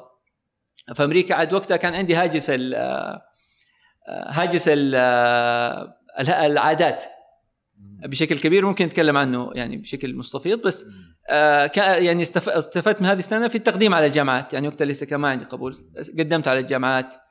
آه كنت وقتها كان هنا ل ل للماجستير اداره اعمال كان للماجستير كان آه وقتها تقديم على الماجستير صحيح؟ أوكي. آه وقتها كنت أبحث على سؤال الشغف وسؤال عادات. آه. رحلة الشغف كبيرة يعني أقدر ألخصها في يعني مقابلة قابلت دكتور اسمه بيرني. في جامعة ستانفورد هو واحد مؤسسين جامعة ستانفورد للتصميم أو التفكير التصميمي. design thinking design thinking في ستانفورد. d.school d.school هو أحد المؤسسين. آه. عنده كتاب اسمه The Achievement Habit رائع. إي صح. إي إي يعني حتى إي. أوه عجيب كتاب هذا. جميل إيه وحتى صح. هذا يعني عجبني كتاب ووقتها كنت واصل مع الزملاء اللي أعرفهم في جرير قلت لهم هذا لازم ترجموه. إيه. رائع الكتاب بفضل الله ترجموه يعني. آه، رائع الكتاب والأفكار اللي فيه جميلة. وسبحان الله قبل ما اقابله أنا كنت أبحث في العادات وكذا سويت زي موديل ولاحظت انه كثير أفكار تتطابق يعني بيني وبينه. وقتها حتى وصلت إلى يعني يعني concept اللي هو ما there is nothing new under the sun. يعني أي فكرة حتوصل لها غالبا إي غالبا أحد وصل لها قبلك أو بعدك. فسبحان الله يعني هو هو دكتور. يعني ما بقول إنه أنا أرهب واحد لكن مع البحث وكذا يعني الواحد لما يركز على شغلة يوصل يعني في كثير من الأحيان إلى أفكار متشابهة. الشاهد آه وقتها لما شفت الأفكار كذا متشابهة طلبت أقابله. أنا كنت بقابله على أسأله على موضوع العادات وعلى موضوع الشغف انت كنت وقتها في في كنت في بوسطن. في بوسطن. بوسطن. هو كان في شرق كاليفورنيا. إي. في غرب آه. أمريكا إي. أوكي. ف... سافرت إلى هناك. سافرت علشان إيه سافرت إلى والأمانة أوه. كانت يعني حتى تجربة اللقاء هذه كانت يعني تعرف دكتور في ستانفورد يعني إيش إمكانية انه هو حيرد عليك؟ صح. والله دورت دورت دورت حصلت إيميله. لا. آه، موضوع طلع أسهل ما أتوقع. والله إيميل. يعني تعرف اللي هو desperate email هو ترسل إيميل أنت تقول وانت ها. ان ضبطت إيه. ضبطت ما ضبطت يعني قد حاولت. واكتب له إيميل دكتور بيرني أنا قريت كتابة كذا كذا كذا مهتم في هذا الموضوعين ولاحظت انه كثير من الافكار متشابهة ودي أقابلك. آه. إيميل بسيط جدا. أيوه. والله ما في يوم إلا يرد علي بنفسه. واو. قال أسعدني إنك قرأت الكتاب وكذا. أبد هذه الأوقات اللي أنا متوفر فيها. تعال إحنا بنحتفل بإطلاق الكتاب في الجامعة. حياك الله في الوقت الفلاني. كان على وقت آه، الكتاب حقه كان على وقت إطلاق الكتاب في بداياته. والله سبحان الله تيسرت السفرة ورحت سافرت ورجعت. آه لما سافرت رحت قابلته. يعني كان الهدف الرئيسي من السفرة مقابلته. سألته عن موضوع العادات وعن موضوع يعني حتى وقتها كنت قاعد أسوي تصميم لل يعني trying to model العادات في Excel sheet أوه إيه يعني نموذج نموذج للعادات. للعادات. أوه جميل والله ذي. آه أنا كنت بادئ فيه وقلت له ودي آخذ بعض الأشياء اللي من كتابك ويعني أدمجها. قال أبد يعني يعني عجبني اريحيته قال يعني تقريبا نفس الفكرة اللي هو العلم هذا مشاع. نعم. وإذا هي أنت استفدت منها وغيرك حيستفيد ف إيه محلل. افعل ولا حرج. افعل ولا حرج. فأخذتها منه. فهذه كانت نقطة. النقطة الثانية سالته عن الشغف. أنا وقتها كان هاجس موضوع الشغف هذا. يعني حتى من أيام اختيار التخصص إلى بعده عملت TEDx speech إيه عن الشغف أو كلمة إيه TEDx في الجامعة. كنت يعني يعني كان عندي إيمان إنه لا كل واحد عنده شغف ولازم يحصل وكذا. فسالته إيش إيش منظورك عن الشغف؟ هو بعد كبير في السن عمره 70 وقت ما قابلته أو أكثر. شيب الرجال و... إيه. قال لي شوف الشغف يعني قال لي ما في إجابة سهلة على هذا الموضوع. خلاصتها إنه ممكن آه يعني هي رحلة تبحث فيها عن شغفك. ممكن توصل وممكن ما توصل. هذه كانت صادمة طبعا إنه ما توصل. كيف؟ قال هي ممكن توصل ممكن ما توصل. لكن هي رحلة. نصيحتي إنه استمتع بهذه الرحلة وابحث عنه. يعني ما هو لا تبحث وما هو ما هو موجود. لكن هي رحلة. وما اداني إجابة قال لي كذا وتحصل الشغف سوي واحد اثنين ثلاث قال هي رحلة. وقال ممكن ترى يعني في أحيان كثير إنك ما تحصل. إيه. فكانت هذه يمكن لا إيه؟ يعني لا تبني اي لا تتوتر يعني كذا اي إيه, إيه فإي الأمور سهلة يعني. إيه. كانت هذه يمكن يعني يعني ملخص السنة بالاضافه طبعا للتقديم على الجامعات خلال هذه الفترة. آه اللي كنت هناك ورجعت آه قبل ما يجي التقديم. أو قبل ما يجينا قبول آه رجعت السعودية. آه، فكانت يعني تخرج بعد جودي قضيت هذه السنة أنا أقول لهم إني سويت ال gap year العاده يعني في أمريكا وكذا إيه هم عندهم gap year بعد الثانوي ال gap year اللي هذه سنة الفجوه اللي يقول إيه؟ ما بين الثانوي والجامعة بالضبط إيه؟ إيه؟ انت أنت سويت سويت بعد التخرج بعد التخرج إيه. بعد التخرج بأربع خمس سنين خبرة اي سويتها هذه الآن سنة في سنة. الجاب. فبالنسبة لي بس كانت حلو كانت رحلة استكشافية شوي يعني جداً. آه، جدا. يعني أنا آه خليني أقول ماني ندمان. بالفعل اذا هو سأل الندم أنا ماني ندمان عليها جميل آه، جميل. أشوف إنها أضافت لي أكثر منها كانت آه، يعني تحدي أو كانت نقص عندي. أنا أشوفها كانت أضافت لي كثير. بس قررت إنك بعد ما تكمل وترجع. صحيح. أوكي طيب. وقتها باختصار. أكيد. وقتها ما كان عندي قبول في ال في ال في الجامعة. رجعت. رجعت في للسعودية وقلت انتظر إلى ما يجيني القبول. كان الرد بعدها بثلاث أربع شهور وأنا خلاص يعني. شفت سنة إنه كفاية وخلاص وقته إني أرجع. قلت أبدأ يعني شغل هنا. اذا إذا تيسر القبول رجعت كملت فيه. إذا ما تيسر فأنا أبدأ وظيفتي من جديد. طبعا في هذه المرحلة ال- رجعت وكان مؤسس آه، كان وقتها القطاع الاستشاري يعني في بداياته booming في في في السعودية بشكل كبير. ووقتها مؤسس شركة Strategic Gears الاستشارية آه، كلمني قال لي أنا عندي راح أبدأ الشركة الآن وعندي مشروع جاهز ودي آه، وجاني اسمك ودي عاد آه، نشتغل سوا. قلت بسم الله أنا وقتها توي راجع. وكان عندي اهتمام كبير في الشركات الاستشارية. إيه. سبحان الله أتوافق اهتمامي مع الفرصة هذه وتيسرت. وبدأت معها بسم الله في في شركة استشارية شركة Strategic Gears ب- بس كذا كيف تواصلوا معاك؟ كيف؟ المؤسس نفسه كان في جودي. آه okay إيه. ف... اي بناء هذه العلاقات العلاقات هذه إيه. أنا مؤمن يعني بعد فضل الله إنه لها إيه، فضل, فضل الله اي جدا الله. كبير في بركة تجي اي. يعني آه يعني هو كان يعني هذا الشخص يعني على العلاقات والاعمال الطوعية والجانبية عرفته من أيام الجامعة أوه في الجامعة وقت أنا كنت في الأعمال التطوعية والنوادي وكذا هو كان جاي يسوي ريسير أو يسوي بحث يعمل بحث في الجامعة. إيه. بعدها في جودي أتقابلنا سبحان بعدها سبحان الله. يعني تقاطعنا. مرتين كان هذا التقاطع الثالث وجلسنا سوا سبحان معهم. الله طيب ف فدخلت معاهم في. في العمل الاستشاري في استراتيجيك جيرز صحيح إيش تعلمت كم جلست معاهم وش كانت آه، يعني لخص لنا التجربة كذا ب جميل. إيه. آه كان جلست معهم قرابة الثلاث سنوات كانت آه جدا يعني مثرية على أكثر من صعيد آه للأمانة. خصوصا أنا راجع من أمريكا ويعني صار الشغف هذا. يعني في كثير من الأسئلة خلينا نقول يعني انتهيت منها الآن آه، يعني في مرحلة اللي هو خلاص في اللي هو حماس على على الشغل مرة ثانية. الشركات الاستشارية جالسة تكبر يعني كانت للساعه كان في شركات أجنبية كثير ما كان في شركات سعودية كثير في السوق فكان اللي هو مرحله ممتازه انه آه، تدخل الشركات هذه. بدات معاهم من البدايه آه، شركه يعني كان بالنسبة لي تجربه رياديه كان فيها تجربه رياده اعمال شركه جديده وكان فيها تجربه قطاع جديد بالنسبة لي هو قطاع الاستشارات استشارات. يعني قطاع آه، الاستشارات بشكل عام يعني آه، يعني آه، اليوم مثل ما ذكرت انت ان انتشر كثير مم. إيش العامل الأساسي إن الواحد يعرف أوكي والله أنا هذا القطاع يناسبني آه، أو مرات يكون مثل ساعات العمل طويلة أو شيء بس بعد المدخول جميل بعد. إيه. ف- شوف يعني أنا بالنسبة لي قطاع الاستشارات اللي كان جاذبني له ال- اللي هو بدا يعتبر مدخل ممتاز إلى آه، قطاع عمل مختلف. يعني إحنا دائما كنا في الفترة السابقة كلها تعرف أنت يا- في شيء خصوصا خريجين بترول يا تتكلم تشتغل في الشركات البتروليه ال FMCG أو شركات الأغذية أو أو أو التوزيع وغيرها. قطاع الاستشارات كان جديد بالنسبة لي آه، كونه قطاع جديد كان بحد ذاته مغري بالنسبة لي. آه، فهذه من ناحية، من ناحية ثانية آه، طبيعة العمل في القطاع الاستشارية بيخليك تشتغل مع نوع جديد كليا آه، من العملاء اللي هم القطاع الحكومي. آه، ولو إنه إحنا في بداية الشركة الاستشاريه كنا شغالين مع السوق المالية اللي هو تعتبر قطاع مختلف. آه، يعني تتقاطع بين القطاع الحكومي والخاص.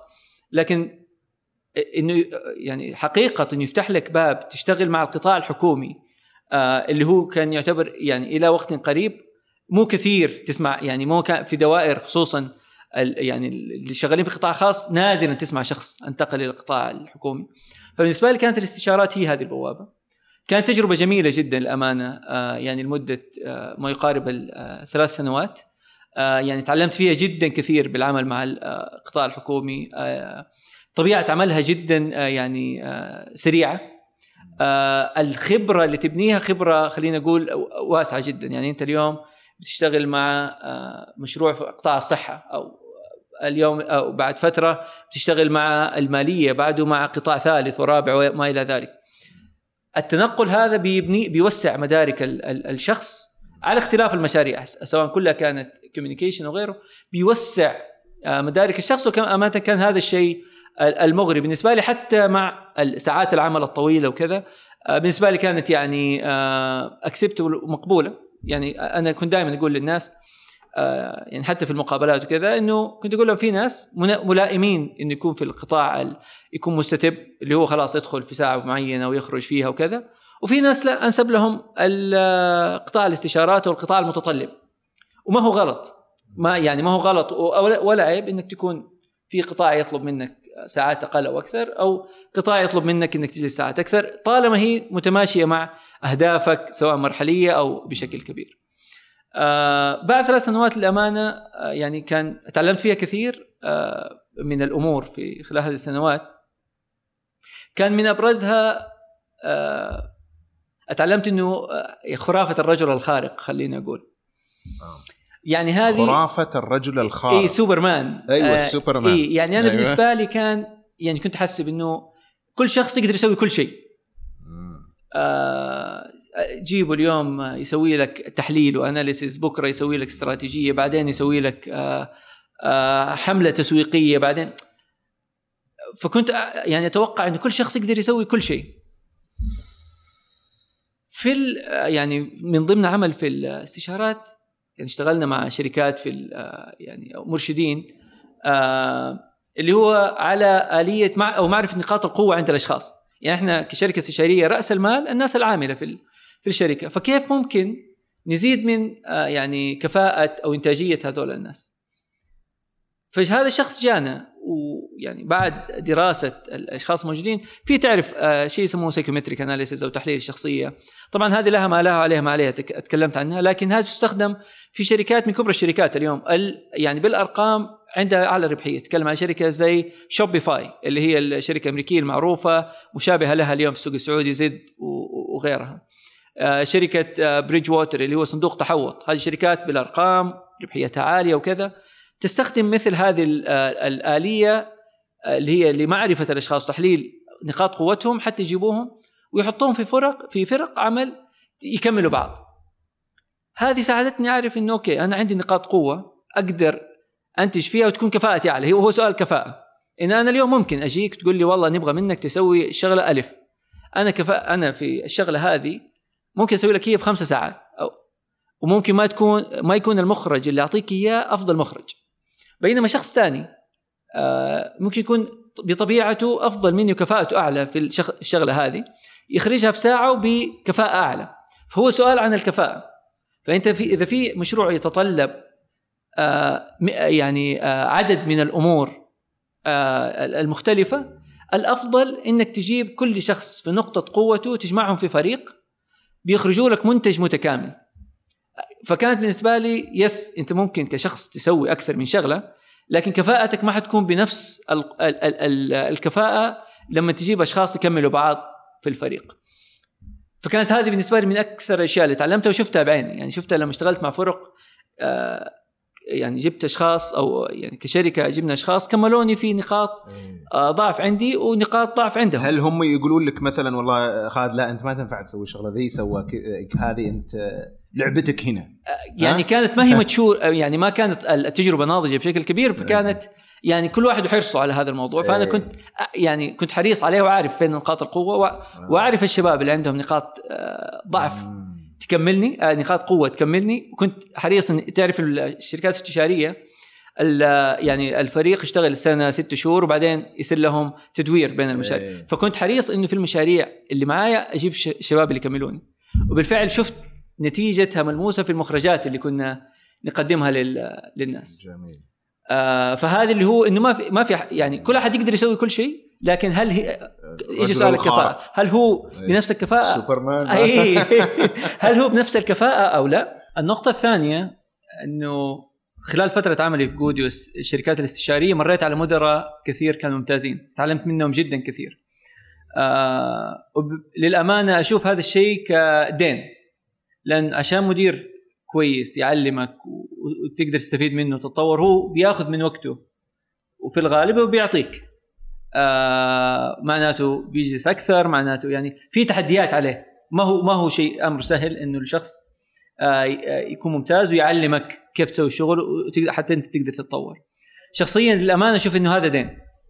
آه يعني في رقبة الأشخاص اللي يكونوا موجود اللي يتعلموا من مدراء ممتازين ومؤمن إنه هو المفروض آه مثل ما تعلم من أشخاص كويسين أو ممتازين يوصل هذا الدين ويقضيه بإنه يعلم أشخاص جدد خصوصا again إنه ما هو سهل. أنا ممكن يجيك شخص تو متخرج fre- آه، fresh ولا شخص آه، آه، ما قد اشتغل قبل كذا أو خبرته بسيطة أو ما إلى ذلك وإنت يك- يكبر ويتوسع وكذا. ف وراح هذا راح تحط أتوقع دكتور أنتم في الجامعة يعني تشوفوها كل ترم الله يعطيكم العافية. لكن أنا اليوم أتكلم من منظور العمل. هذا تتطلب كثير من الجهد. حط واحد فيك قبل كذا إذا كان هو ممتاز واستفدت منه. أنا أشوفه دين لازم توصل اللي بعدك وهي سلسلة وتستمر بهذه الطريقة. جميل. إحنا مو إحنا نقول وينهم الآن؟ صحيح. وأنت الآن آه، المدير التنفيذي لتجربة الزائر في هيئة السياحة. صحيح. حدثنا عن هذا ال ال يعني وش تسوي كمدير تجربة الزائر في هيئة السياحة؟ أنا أتوقع بطبيعتي يعني يمكن لو التجارب كلها وما هي يمكن عرف أول شيء ما هي تجربة الزائر وبعدين أطمن. تمام. ال- تجربة الزائر يعني هي مبنية على مفهوم الكاستمر اكسبيرينس أو تجربة المستفيد. جميل. أم، تجربة العميل. تجربة إيه، العميل. آه، يعني يعتبر إلى حد ما مفهوم جديد. ما هو منتشر بشكل كبير على الأقل في المنطقة عندنا. آه وفي العادة بيكون في تجربة عميل لمنتج خدمة محل. ال- اللي جذبني في هذه الفرصة في هيئة السياحة إنه كانت تجربة العميل لبلد كامل. آه العميل هنا طبعا في حالتنا كان اللي هو المسافرين. ال- أو آه سواء نتكلم الزوار اللي بيسافروا داخليا آه بين المناطق أو القادمين من الخارج. آه فطبعا بالنسبة لي كانت آه، مغرية جدا فرصة إنك تشتغل على مثل هذه التجربة لأنه أنا مؤمن بفكرة الكاستمر سنتريسيتي أو أو التركيز على العميل لأنه هو كان هو محور. الأساس أو محور التجربة. فكان بالنسبة لي آه، تجربة ممتازة جدا. يعني لما أتيحت لي الفرصه ما ترددت فيها ابدا. آه، طبعا تجربة جديدة في القطاع الحكومي. انتقال كانت سلسة بالنسبة لي لأني انتقلت من قطاع الاستشارات إلى قطاع حكومي فكان تقريبا ال ال الانتقال سلس. التجربه بطبيعتها يعني تكلم أنت على قطاع آه، مستهدف إنه يشارك ب أو يسهم ب 10% من الناتج المحلي الإجمالي في 2030 الرقم هذا ما هو بسيط.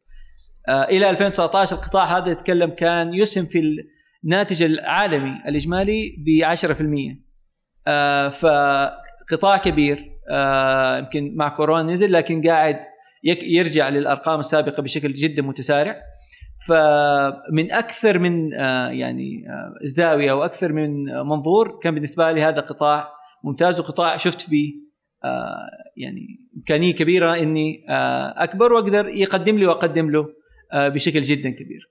فهذا كان يمكن سبب الانتقال من يعني كل كل هذه خلفيه إلى قطاع السياحة. في الوقت الحالي أو في تجربة الزائر للأمانة مثل ما ذكرت يعني يعتبر كبراكتس أو كتجربة ما هي موجودة وما هو آه شيء تشوفه كل يوم أو تقدر تسوي بنش مارك وتشوف آه دول ثانية سوت خصوصا تتكلم عن دولة مثل السعودية وبحجم ال- ال- المملكة اللي هي يعني تقارن عدد من الدول المجموعة مع بعض كحجمها ومساحه. فبالنسبة لي ال- ال- ال- اللي نعمله إحنا في في تجربة المستفيد في الهيئة آه، نقيس تجربة المستفيد من قبل ما يجي المملكة إلى ما يرجع بيته آه، فيها تقريبا آه، 12 touch point أو أو نقطة يمر فيها رئيسية وتحتها أكثر من 100 نقطة بيمر فيها آه، اللي هي نسميها ثانويه آه، بنشتغل معهم على عن طريق ال surveys أو عن طريق ال- الاستبيانات حتى نعرف آه، في إيش ما هي أبرز أو أهم النقاط للمستفيد في أو المسافر في خلال تجربته كاملة في المملكة؟ آه، ال 12 نقطة وبعدين كل نقطة بندخل في تفاصيلها. إيش هي أبرز النقاط اللي بيمر فيها أو بالنسبة له كمستفيد وفين وإيش مستوى الرضا عن ال ال عن كل نقطة؟ وبالتالي نقدر نشتغل عليها لأنه اليوم عندك أكثر 100 نقطة. طيب وأنا على مستوى بلد أنت ما تتكلم على مدينة ولا مدينة تتكلم على بلد كامل. ما تقدر تشتغل على كل هذه الأمور بنفس الوقت وبنفس آه، آه، بنفس التركيز. طريقة البحث هذه بتساعدنا في تحديد الأولويات. ما هي الأولويات اللي نقدر نشتغل عليها؟ اللي هي الأول... إيش هي الأولويات؟ اللي هي النقاط ذات الأهمية العالية للزوار وذات مستوى الرضا المنخفض هذه الآلية اللي بنشتغل عليها اللي هو أوكي هذا والله هو اليوم تجربة المرور في الجوازات في المطار مثلا مهمة. آه لكن مستوى الرضا قد يكون عالي أو منخفض. بالتالي إذا هي منخفضة نمسكها ونشتغل عليها. إذا هي عالية نتجاوزها ونروح نشوف النقطة اللي بعدها. وهكذا. فهذه الآلية اليوم نشتغل عليها وقس على طبعا هذه الآلية بتتم على مستوى آه المملكة كاملة. آه ف وهذا يعني هذا الحجم ما هو طبيعي وما قد يعني صار يعني مثل ما ذكرت ممكن يكون موجود في على مستوى محل أو منتج أو خدمه اللي كان مستوى بلد جديد بالنسبة لي كان وما زال إلى الآن آه، تجربة ممتعة جدا آه، للأمانة. ف هذه هذه اللي هذه آلية العمل اللي بتبدا طبعا ممكن نرجع لسؤال طب ليش بنعمل هذه النقطة وليش بنشتغل على تجربة المستفيد؟ الآن حسب الأبحاث ال- السفر بيتم بناء على توصيات. أنا أسافر دولة ألف أرجع من دولة ألف أقول لك سافر عليها. كيف بتيجي التوصيات؟ غالبا بناء على التجربة اللي تمت في هذه البلد.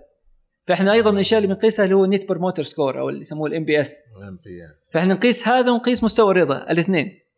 آه هذه من آه، يعني أبرز الأدوار اللي بنشتغل عليها في تجربة المستفيد. آه لأنه اليوم إذا هو خرج أو هي خرجت من البلد وكان مستوى الرضا منخفض ما حيوصف الزيارة. إذا ما وصف الزيارة بالتالي ما راح يجوك ما, ما راح تجيك مستوى الزيارات اللي أنت تبغاها. بس يمكن آه، توضيح لهذه ال net promoter score. إنه هي آلية لقياس آه، التداول. بين الناس إني ممكن أنصح لغيري آه، مدى آه، إنك okay بتنصح غيرك في هذه التجربة. صحيح. صحيح. ب- بالضبط. إيه. فإحنا بنقيس هذه الآلية أو بنقيس آه، يعني عندنا مقياس لهذه ال- ال score أو النت- النتيجة بالاضافه بندعمها بمستويات الرضا. جميل. آه، بالإضافة بنعمل اللي هو ال- المت... مت... يسموه المتسوق الخفي. اللي هو اليوم إذا أنا قلت لك آه، مريت في نقطة رحت هوتيل تجربة زيارة هوتيل مهمة. تجربة ال- ال- ال check in أو تسجيل الدخول منخفضة. أنا يعني ما أقدر أسوي survey طويل مع أغلب الناس في الغالب ما يعبي survey ويزهقون ويزهق. إيه، صح. إن عباه فهو سواه بسرعة. فأنت ما تقدر تطول معه في ال survey ال survey تأخذ مؤشر على فين فين النقاط اللي لازم تعمل فيها استقصاء أكثر. فبعد ما نعرف فين النقاط المهمة آه، لل- للمسافرين بشكل عام بنروح نعمل آه، متسوق خفي اللي هو نعرف بمر في تجربة المستفيد نفسه حتى نقدر نعرف طيب إيش الإشكاليات لأنه هو ما حيقول لك والله اليوم في الفندق في إيه. تسجيل الدخول صار معي كذا والرجال ما استقبلني وأنا أتكلم اللغة الإنجليزية هو ما حيقول لك هو حيقول لك تجربة هنا مهمة لكن رضا منخفض فقط. إحنا نستقصي أكثر عن طريق ال- ال- المتسوق الخفي حتى نعرف طب إيش المشكلة؟ هل هو اللغة؟ مم. هل هو ما استقبل هو هل هو كان ما هو موجود؟ هل هو مثلا بحث في جوجل وما كان في مكتوب ساعات العمل فبالتالي ما قدر يتواصل معاهم كيف تحددون ال- المتسوق ال- الخفي؟ إيه يعني قصدي آه، وين يروح أو أو تختارون هذه الجهة ولا يروح هنا ولا يروح هنا ولا هي عشوائية ولا هي في الغالب مبنية على ال- يعني إحنا اليوم كقطاع سياحي القطاع كله مبني على استراتيجية السياحة الوطنية نسميها National Tourism Strategy أو ال NTS هذه حددت المواقع السياحية ذات الأولوية. فداخل المواقع السياحية في عدد يعني في شيء exercise أو آلية اشتغلوا عليها مؤخرا اللي هي تحديد النطاقات ذات الأولوية للقطاع السياحي. فداخل النطاقات هذه في هوتيلات في فنادق في طرق مؤديه من وإلى في تقدر تقيس إذا يتوفر فيها تاكسي أو ما يتوفر. ف استراتيجية السياحة الوطنية حددت خلينا نقول الملعب اللي بنشتغل فيه. لأنه ما ينفع تروح تقيس كل شيء وكل مكان حيكون صعب. وأجين يعني أنت اليوم محدود بموارد محددة ما ينفع. آه وتبي تصرفها بأكثر كفاءة ممكنة فبالتالي كان هذا دور الاستراتيجية اللي هي ساعدتنا في تحديد النطاقات الأولوية. جميل. طيب الآن إحنا نتكلم على تجربة الزائر لما نحطها كذا بس بشكل ملموس متى تبدأ تجربة الزائر ومتى تنتهي؟ تجربة الزائر تبدأ من قبل ما يجي السعودية. حلو. وهي نقطة مهمة جدا جدا جدا اللي هو آه نقطة التوصيات اللي ذكرتها إيه؟ تيجي بعدها نقطة المعلومات المتوفرة. يعني يمكن كثير ناس يغفل آه، جانب النقطة الثانية هذه لكنها جدا مهمة. اللي هو اليوم أنا خصوصا على بلد زي المملكة أنت تتكلم كقطاع سياحي نسبيا تعتبر جديد. أنت موجود من أول موجود في قطاع العمرة وما إلى ذلك لكن القطاع السياحي تعتبر جديد. مع الفيزا السياحية في سياحية فتحت في نهاية 2019 فما لك إلا ثلاثة أو أربع سنوات. فكقطاع سياحي تعتبر جديد. وكان في يعني رسائل عن المملكة سواء إيجابية أو سلبية فهذه كلها مهم جدا يعني تبدأ رحله الزائر تبدأ من هناك اللي هو اليوم إيش الرسائل الموجودة؟ إيش الانطباعات الموجودة عند هذول الزوار؟ طيب هل القادم. لل... بغرض السياحة عنده جميع المعلومات اللي يحتاجها؟ هل القادم بغرض ال business عنده جميع المعلومات اللي يحتاجها وهكذا فهي تبدأ من هناك آه وتنتهي بالتوصية اللي هو لما رجع بلده هل هو راح يوصي بزيارة المملكة أو لا؟ طبعا يدخل فيها جميع النقاط اللي آه في النص. لما مر في تجربة المطار تجربة الهوتيل الموقع السياحي التاكسي التنقل التعامل مع حالات الحرج. كل هذه النقاط مهم جدا معرفة كيف كان مستوى أدائها. لأنه المحصلة الأخيرة هل هو راح يوصي أو لا اللي بتصب في في بداية رحلة شخص ثاني. إيه. آه مهم جدا. جميل. الربط هذا إيه. بالضبط. اللي ينتهي من الرحلة يوصي بالرحلة. يوصي بالرحلة ويمر فيها شخص ثاني. يمر فيها فهذه يعني هذه الآلية آه يمكن تقول ليش إيش آه ارتباطها في التسويق؟ آه هي مرتبطة بشكل أنا داري. كل شيء كل شيء. تسويق إيه لا يعني يعني هذه ذات إيه على المشاهدين يقولوا كلها كلها كل أولها لآخرها. أنا أتفق معك. هذا يعني, يعني خلينا نقول أنا biased للتسويق. لأنه اليوم يعني هذه التوصية هي ترويج. وهذا الشخص اللي جاء جاء بناء على ترويج سواء ترويج مدفوع أنت سويت حملة إعلانية. للمنتج أو في حالتنا لزيارة البلد أو في شخص ثاني روج لك عن طريق ال word of mouth أو عن طريق الترويج الشفوي. فهذه كلها تصب في التسويق. فأنت عندك في الأخير تبغى تبني انطباع عن عن المملكة وهذا يعني تجربة الزائر هذه إحنا حريصين إنها تكون تقدم بطريقة تصب في هذا الانطباع. حتى في برنامج بنشتغل عليه من ضمن آه، قسم آه، تجربة الزائر اللي هو برنامج اسمه الحفاوة. الحفاوة اللي هو عبارة عن تقديم نسميه true Arabian hospitality أو تقديم الحفاوة العربية الأصيلة لزوار المملكة. طبعا آه، اليوم يعني في قلب كل تجربة في في النقاط اللي بيمر فيها الزائر في تعامل مع البشر سواء في المطار في الفندق لما أروح موقع سياحي في المرشد السياحي وقس على ذلك آه، في اليوم هذول هم الأشخاص يعني هم ال frontliners أو العاملين الصفوف الاماميه أيوه. هم الأساس اللي راح يعكس هذا التصور اللي أنت تبنيه. اللي هو تبغى الناس لما تطلع من المملكة تقول والله إحنا مرينا في التجربة العربية الأصيلة. اللي أو مرينا في تجربة الحفاوة العربية الأصيلة. وهذا كل فكل مواطن آه، يعني يلعب دور في هذا من المواطنين. والعاملين في الصفوف الاماميه على الجميع. يعني الجميع الجميع له. دور إيه. يعني وفي يعني يمكن فيديوهات كثير طلعت مؤخرا على اليوتيوب اللي تشوفها اللي, اللي راح تنتشر بيت يعني حتى واحد صح. شخص ما هو عامل الصفوف الأمامية صح. تحصل واحد طلع فجأة حايل طلع إيه. راح اسير راح وقلطه فجأة قال وتعالى. واعطاه عسل واعطاه زيت إيه. نوى ما عند إيه.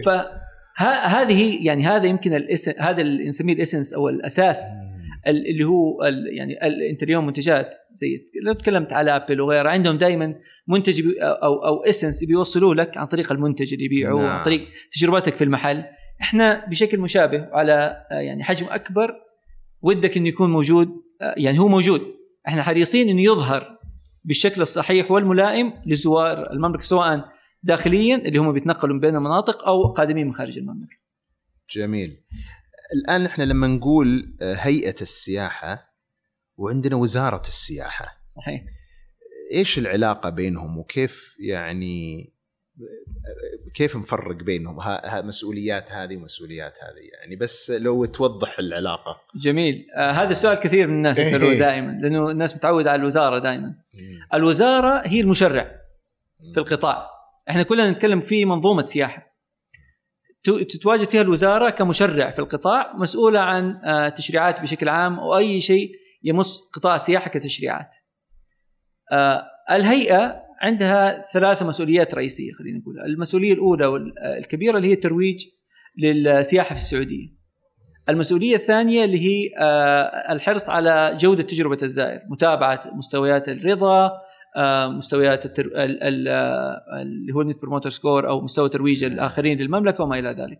اللي هو مست... اللي هو آلية تجربة الزائر المسؤوليه الثالثه اللي هي مسؤولية العمل مع القطاع الخاص وتسيير الصعوبات لهم حتى يقدروا يروجوا لل- آه، للقطاع يقدروا يبيعوا ال- ال package ات هذه أو آه، خلينا نقول المنتجات السياحية للزوار.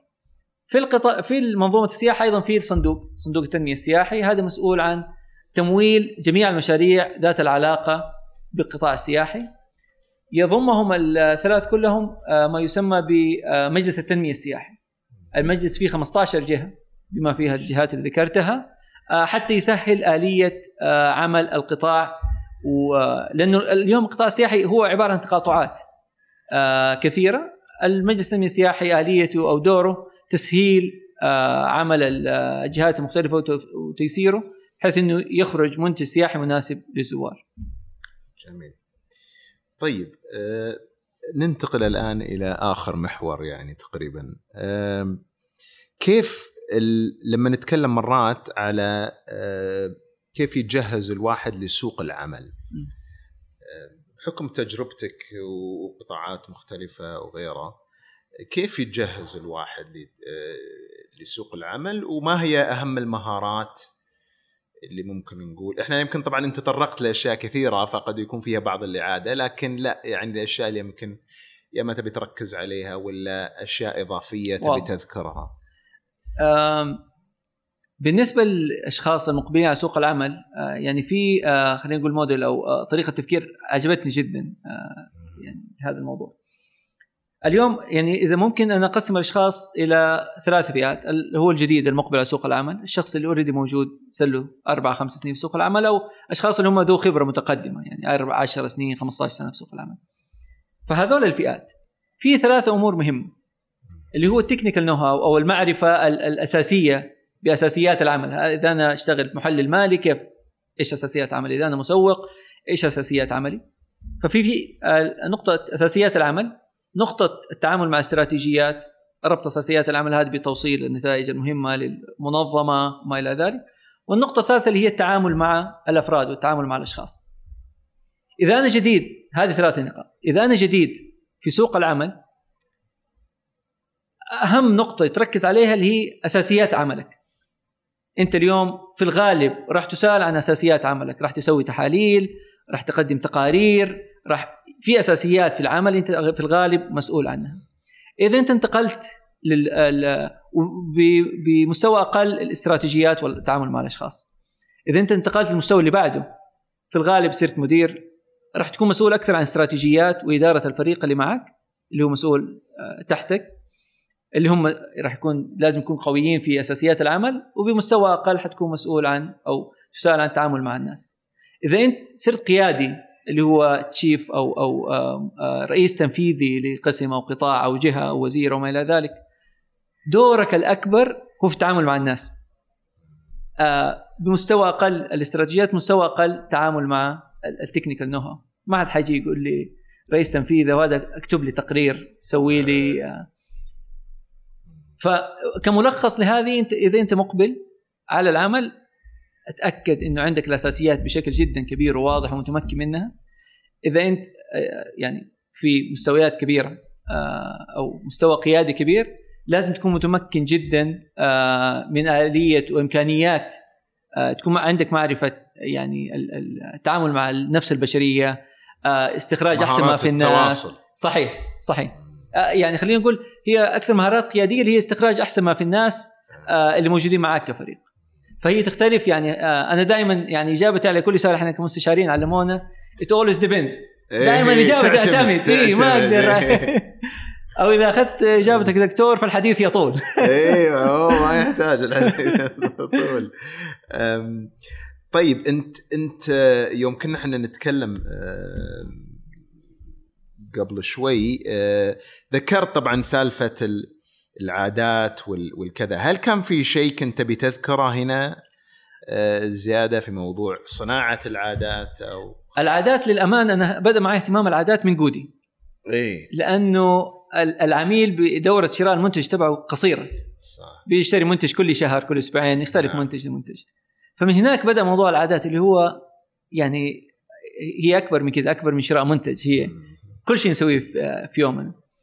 آه بعدين في آه نموذج التفكير الشهير اللي هو آه محفز نعم. نشاط ومكافأة. مكافأة.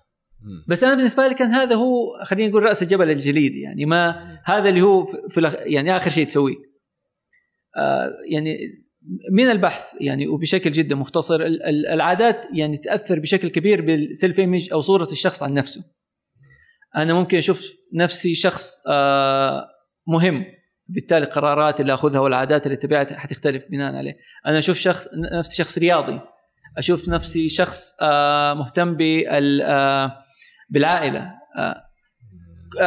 كل أشوف نفسي شخص واثق من نفسه. يعني السيلف ايمج أو صورتي النمطية عن نفسي تأثر كثير في العادات اللي أنا أتبعها.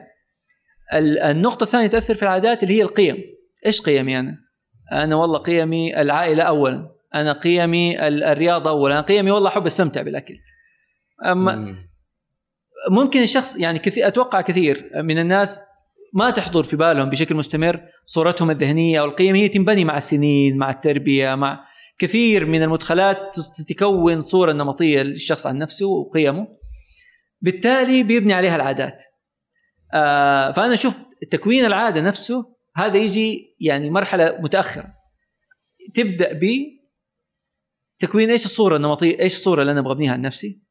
إيش القيم اللي أنا مهمة بالنسبة لي؟ بعدها يجي اللي هو designing أو تصميم العادة. وهذه يمكن يتكلم عنها بشكل مستفيض في كتابه Atomic Habit أو العادات الذرية جيمس كلير. وعنده مقولة جدا تعجبني في العادات اللي هي يقول you don't raise to the level of your uh, goals you fall to the levels of your system system اللي هي اللي هي انت ما غالبا ما حتلتزم بعادات أو الأهداف اللي انت تحطها. انت ح يعني حتكون مستواك على مستوى الأنظمة أو النظام اللي انت تمشيه وتحطه لنفسك. حتى أبسطها أكثر اللي هو اليوم يعني العادة إنك تقول أنا أقوم الصباح أروح النادي. هذه الجول أو الهدف.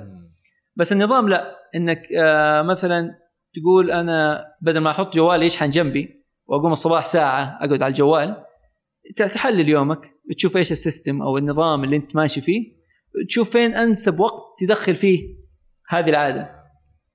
فهي وهذا راح يسهل عليك طبعا مرة ثانية الحديث يطول يعني في يعني الموضوع هذا جدا يعني مشوق لكن وتعرف أنت أكثر فيه مني يا دكتور لكن يعني لما استفدت من استفدت في الموضوع هذا منك كثير. الله يسلمك. آه لكن تصميم العادة إذا ما كان مبني على صورة نمطية لنفسي وقيم في الغالب راح راح يطيح. إذا ما تم على تصميم كامل لكامل اليوم أو لكامل الأسبوع أو خلاف ذلك في الغالب ما راح يتم. فهذا يمكن بشكل مختصر ال- سالفة العادات بالنسبة لي. اجين أنا مؤمن إنها جدا مهمة. آه، يعني حتى دائما يجي سؤال اللي هو تطلع دائما يعني اللي هو يقول لك أوكي هذا أحدث تطبيق حق العادات وغير كذا. إيه. أنا مؤمن if it's not broken do not fix it. آه. يعني زي شغال أمورك ماشية ماشية. وأنت ملتزم في عادة ومنتج إيه. وراضي عن نفسك فأمورك طيبة. آه ما يحتاج يعني لأنه كل شوي حيطلع تطبيق كل شوي. أنا كل شوي أنا قبل فترة مثلا كنت أشتغل على عادات وسويت الموديل على Excel. ما حد يشتغل على Excel. الناس عادة في تطبيق كذا أنا سويته على Excel. وربطت الأمور ببعض. فبالنسبه لي كان يشتغل. كانت أموري ماشية إيه، وانتاجيتي أمورك ممتازة. و... ومؤمن وطالما أمورك ممتازة يعني خلاص اشتغل. يمكن مؤخرا طلع Notion آه إيه. كتطبيق وفي له automation أنا ال Excel كنت أستخدمه عشان ال automation أو الأتمتة إيه. Notion الان عنده هذه الشغلة إذا هو عرفت له ممتاز ومناسب لعاداتك استخدم استخدمه otherwise إذا أنت أمورك ماشية و system ك ممتاز. إيه. آه، يعني خلاص. استمر عليه أهم شيء ليه؟ جميل بما أنك ذكرت آه، كتاب يعني آه، هل تنصح في كتاب معين أو كتب معينة أو حتى تذكرنا ببعض ال مؤمن إنه يعني كل شخص في مرحلته اللي هو يمر فيها له يعني آه، له كتاب مناسب له. آه okay. آه، لكن إذا في كتاب عام خليني أقول آم، في كتابين يحضروني الآن. الكتاب الأول اسمه The Art of Thinking Clearly هذا فيه يعني حصل هذا مستثمر وكان حريص يبي يعرف إيش هي المغالطات المنطقية اللي ممكن يقع فيها في قراراته الاستثمارية. كان يجمع كل المغالطات المنطقية وحطها في كتاب. رائع جدا يساعدك يكون عندك مستوى وعي أعلى بالمغالطات ترجمته فن التفكير بوضوح بوضوح أو شكل شيء صحيح. الكتاب الثاني اسمه Principles أو ال- المبادئ. هذا لراي داليو. راي داليو. آه. لا. هذا هذا يعني كشخص رائع جدا. يعني مر في ثلاث مراحل المرحلة الأولى مرحلة آه بناء نفسه أو التعلم المرحلة الثانية مرحلة بناء الشركة هو قاعد في شركته 40 سنة وكان قليل ناس يعرف عنه ما بدأت الناس تعرف عنه إلا في مرحلته الثالثة الآن اللي هي مرحلة العطاء. يعني هذا ملهمني في هذه في هذه النقاط اللي هو كان ما هو مركز كثير في في مرحلة يعني الناس بعض الأحيان تتشتت اللي هو أنا أقدم ولا أنا أبني نفسي وكذا كان يعني مرحلة البناء أخذته 40 سنة بنى نفسه بشكل جدا عميق وكبير. آه كتابه مبادئ يتكلم عن هذا بشكل اسهب فيه بشكل جدا كبير، عنده مقولة على يعني في هذا الموضوع. يقول آه يعني وقت ما كان جاته فرصة توسع في الصين وكان عنده فرصة إنه يكمل في أمريكا السوق الأمريكي اللي هو فيه آه كشركته هي شركة آه تحو... آه تحوط. قال آم، قرر إنه يقعد في أمريكا وكانت وجهة نظره يقول you can get about anything you want بس يو كان نوت جيت everything يو ونت. يعني ترجمة. تقدر تحصل على أي شيء أنت تبغاه تحط راسك فيه إي. بس ما تقدر تحصل على كل شيء. إيه، وهذه يعني كانت هنا يتكلم عن أهمية التركيز. صح. يعني السوق الصيني صح. كلنا شايفين السوق الصيني الآن يمكن لو أحد يرجع يقول لو دخلت فيه. مم. بس هو بالنسبة له كان التركيز هو ما زال أحد أكبر صناديق التحوط اللي موجودة اليوم ما إلى ذلك بسبب تركيزه في أمريكا. الكتاب يعني يدخل في تفاصيل كثير عن عن كيف هو يعني مبادئه اللي أخذ عليها قراراته آه، وصل اللي هو وصل عليه هو اليوم يعني يعتبر مستشار يستشيروه كثير من من الدول أعلى القيادات في ال- في الدول يستشيرهم أو يستشيروه. فشخص ثقيل جدا. ال- الكتاب يعني خلينا نقول آه، راح يكون مثري لأي شخص في أي مرحلة في آه، هو يمر فيها. جميل جميل. بما أنك ذكرت مقولة وشعار عندك شعار تؤمن فيه يمكن آه. عندك أزيد من واحد بس يعني أي. كذا يعني أنا عندي مبدأ أؤمن فيه أو يعني آه، بدأت أتوعى فيه وأحاول إني أعكسه في حياتي اللي هو ألين دي بوتون عنده كتاب في مقولة في كتاب آه، قلق السعي المكانة أو معادلة يقول تقدير الذات تساوي النجاح على الطموح فالطموح اليوم آه، أول كان يغ... يعني شخص كان في دائرته البسيطة آه، يعني الطموح بيكون محدود الآن مع انفتاح ال social media مع آه، وسائل التواصل مع كتب تطوير الذات وغيرها من المؤثرات البسط اللي هو الطموح صار كبير. ما في أي نجاح صار يتماشى نسبيا مع مستوى الطموح. آه بالتالي تقدير الذات دائما على قولهم في النازل آه. يعني على قولهم حتى تدخل لينكدين تشوف الناس. تشوف العالم كلها إيه إيه أنت مسوي وأنت كذا موقف وأنت معلق ما- إيه ما- ما, في شيء. آه تدخل إنستغرام تشوف شيء تدخل تصير متعبة. متعبة وسامة جدا.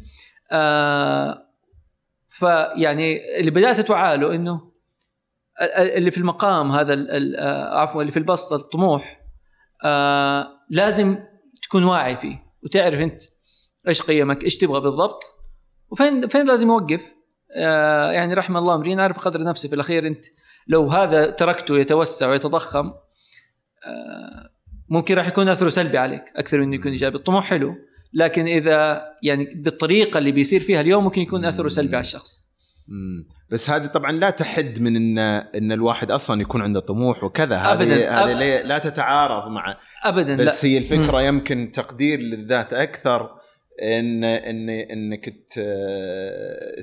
تقيس النجاحات اللي عندك تقيس النجاح ولا تقلل من منها إي يعني بسبب إن طموحك كبير بزعم انه طم- إيه إيه. لا ما سويت شيء يعني. بالضبط لا انت سويت شيء بالضبط. ترى. إيه. ويعني و- يعني هي المعادلة عشان كذا معادله جد يعني ما فيها إيجا يعني ما ما أدري إذا حصلوا لها حل ولا إلى الآن بس آه يعني مهم إن الواحد يكون واعي فيها آه بحيث إنه يتماشى نجاحه مع طموحه آه بشكل آه مستمر. جميل. شكرا خالد على اللقاء. مثري صراحة. استمتعت في هذا ال- اللقاء. ما ودي صراحة إن- نوقف لكن ما شاء الله طولنا عليك. الله يبارك فيك يا دكتور. يعطيك العافية. أنا. ممتن لك على هذه الاستضافة ممتن لك على وقتك. الله يسلمك. وإن شاء الله. يكون في ما قلته يعني إفادة آه، لأي أحد يستمع أو يشاهد بإذن الله. أكيد إن شاء الله وموفق لما قادم شكرا ولكم كذلك. شكرا لمتابعتكم حلقتنا اليوم. إن شاء الله إن عجبتكم لا تنسون تشاركونا ملاحظاتكم وتعليقاتكم آه، عن الحلقة في وسائل التواصل الاجتماعي آه، لقناة سين. وموفقين.